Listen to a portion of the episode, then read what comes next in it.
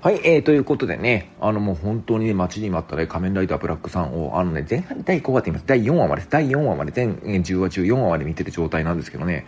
まあ僕の感想をから言うとね、まあまあ、あの、普通に面白いですよ。あのね、でもね、なんかすっごいね、あ、これで時代が変わったみたいな、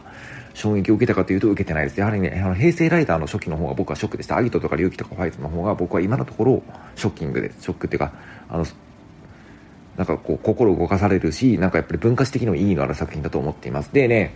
あの、まあ、まあ、すごく、あのー、ハードなテーマにも踏み込んでいますよね。何か、まあ、言ってしまえばもう会心ってマイノリティの日です、ここではもう完全にね。で、まあ、いわゆる、こう、なんか、まあ、あの、この世界にやっぱり怪人というものが、まあ、戦後史のどっかでね、まあ、おそらくは、あまあ、多分、うん、なんか、戦争中の、なんか、軍部の実験みたいなやつの多分、名残みたいな設定なんだと思うんだけど、まだちょっと後半見てないんでわかんないですよ。まだ怪人というものが発生しているのが日本社会で、それが、まあ、70年代のね、結構ね、学生運動が下火になった頃ぐらいに、あの、怪人の権利闘争みたいなのが戦われたもう一つの日本が舞台なんですよ。で、結局その、あの、闘争っていうのは、怪人側が、何か、あの、いわゆる、なんかこう保守政党に取り込まれることによってつまりお前たちの権利を限定的に認め合ってもいいから自分たちに政治的に加担しろよって言ってわりかし保守政党のしかもタカ派の人たちに協力するという条件で怪人の最低限の製造権が認められて50年経ったっていう世界ですよね。まあだからさこれもさ明らかにね今のねなんかこうあのなんか日本のね結構受け化ってものがやっぱ背景にあるわけですよね。だから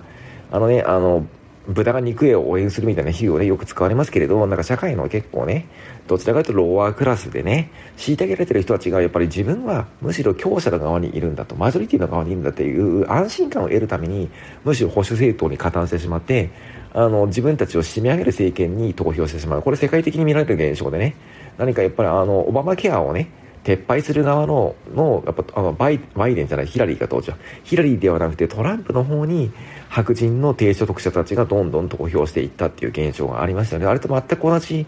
現象ですよね。で、でその状態で何か、あの、かつてね、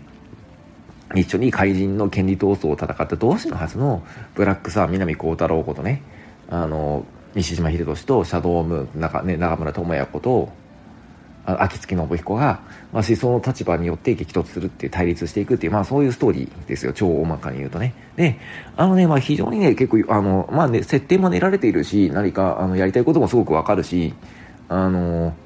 なんかね、あの、仮面ライダーっていうね、ある種の結構ヒーローを通して、ね、っていうか、なんかやっぱり、あの、ある種のファンタジーの設定を使うからこそ、何か効果的に描ける現実ってやっぱあるわけですよね。何かね。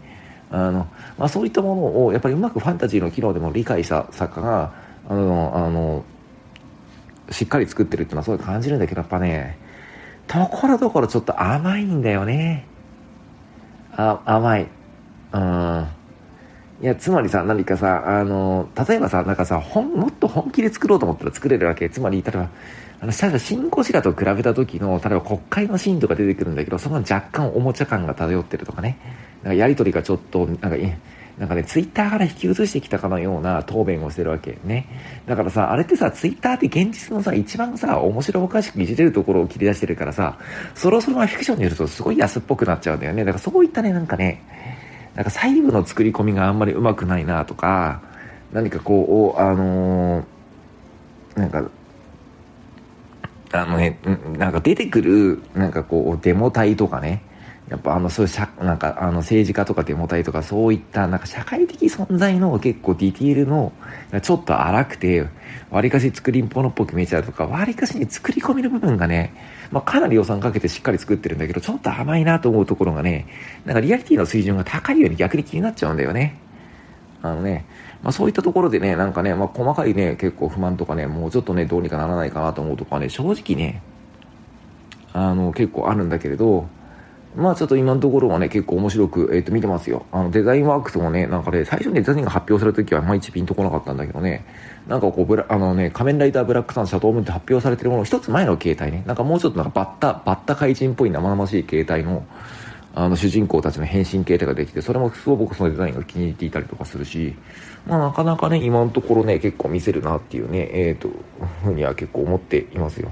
ただこれをね、なんかね、あのー、舞台がね、結構ね、現代と70年代を往復する感じなんですけど、70年代パートがね、結構ね、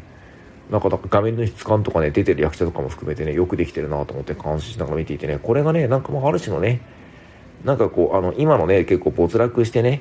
なんかすごい受け入化した日本からせの2022年だからこそ描ける戦後感みたいなものを、ね、ちゃんとファンタジーの力を使って効果的にえぐり出すっていう感じになっていくんだろうと思うんだけどね、まあ、非常に今のところねままあ楽しく楽しくっていうか興味深く結構見ていますよでねあのね11月もう2日？だからもう、あさってに僕はもうこれ語んなきゃいけないんですよ。だからあと2日ぐらいで残り6話見なきゃいけなくて、結構焦って、うわーと思って、あのね、あの、切り通しで作さんっていう僕の先輩の評論家と、まあ、普通にこの人は特撮批評っていうもの日本の第一人者なんですけどね、彼と、まあ、僕の友人の森直人さんっていうね、映画評論家と、あと、成間礼一さん。ね、プラネッツでおなじみの成間栄一さんと僕の4人でこの仮面ライダーブラックさんを語り直すという番組をね、あの2日の夜にニコニコのプラネットチャンネルでやるんで、ぜひとも皆さんね、これね、見てください。っていうか、それはね、見終えてください。ネタバレ全開で行くんで。ね。僕がね、もうね、今ネタバレしたらぶっ殺すくらいのことをね、いろんな人に言っておきながらね、自分のね、番組では超ネタバレするんでね、それはもう許してください。これが仕事なんでね。で、あとね、あので、この流れで告知を言っちゃうと、もう11月1日月変わったんで、もしね、あのね、僕のね、オンラインサロンのプラネッツクラブね、入りたいと思ってる人がいたら、このタイミングで入ると、結構リアルタイムでいろんなものがね、結構ね、見れて、あの、お得だと思います。あのね、あの、うのゼミっていうね、まさにね、昨日やってたんですけどね、昨日はね、なんかこう、テレビドラマの30年間を僕的な視点からそう、あの、総括。トレンディードラマから今の配信ドラマまでね、日本のテレビドラマがどういう風に変化してきたかっていうのを、結構脚本家を中心に語るという講義やったんですけど、あのー、そこいったうのゼミっていうのをね、月2回目安に、時々3回になるんだけど、あの、開催してます。でね、あの、11月はね、この僕の砂漠の偉人たちっていうね、10月の末に出した新刊を素材に、なんかこう、アラビアのロレンスね、トマス・エドワード・ロレンスっていう人物が、を僕は主に取り上げてるんだけど、その、なぜ今トマス・エドワード・ロレンスなのかとかね、トマス・エドワード・ロレンスにの思想とか人生とかを振り返ることで現代を考えるっていう本を書いたんだけど、そのロレンス入門みたいなことをね、あの、砂漠と偉人たちを結構テキストに、ロレンスについて90分でわかる、まあ実際2時間とか3時間とかやっちゃうこともいいんだけど、とにかく90分から3時間でわかるトマス・エドワード・ロレンスっていう講座をやろうかなと思ってるし、あともう一個は、あの、あれですね。あ、あそう、新海誠のね、新作がね、11月は公開されるんで、なんか新海誠論みたいなことをね、新海誠と新海誠をが今直面している現代のアニメーションの表現の課題とは何かっていう講義をしようかなと思っています。ね、あと他にもね、結構ね、なんかこう読書会をやっていたりとかね、いろんな勉強会とかやってるし、あの結構ね、遊びの部活とかもね、ランニング部とかね、アニメ部とかね、か子供を、子育てについて議論する子供未来部ってところも結構活発に活動しているので、何かね、結構ね、本当なんかこう、あのね、なんかこう、プレビューする目的のね、なんかネット記事とね、それに関する議論ばっかり追っかけても、もう全然やっぱり考える力養われないと思ったから僕はこのサロン作ってるんで、ちょっとね、なんかね、あの、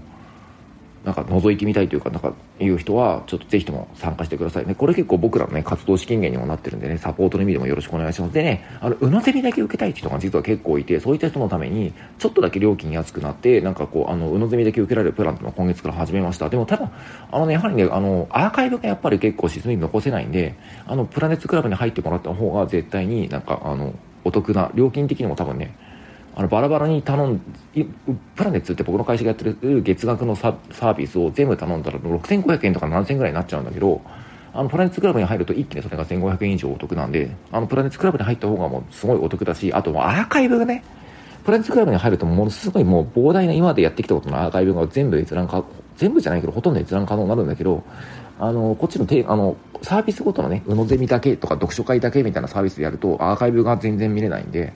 あので、こっちの方がお得なんでよろしくお願いいたします。ということでね、あのね、あの、ちょっと11月ね、今年残り2ヶ月もね、結構ね、あの、いろんな活動していこうと思うし、もうね、あのね、あの、例えばノートの有料マガジンとかでもね、あの、群像でやってる庭の話で僕の連載をそこでもう一回ノートでも連載したりとか、いろんな試みもね、始めているんでね、ぜひともね、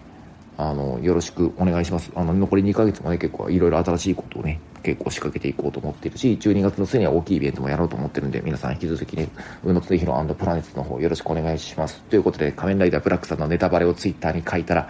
殺します。精神的に殺します。一生恨みます。宇野恒弘でした。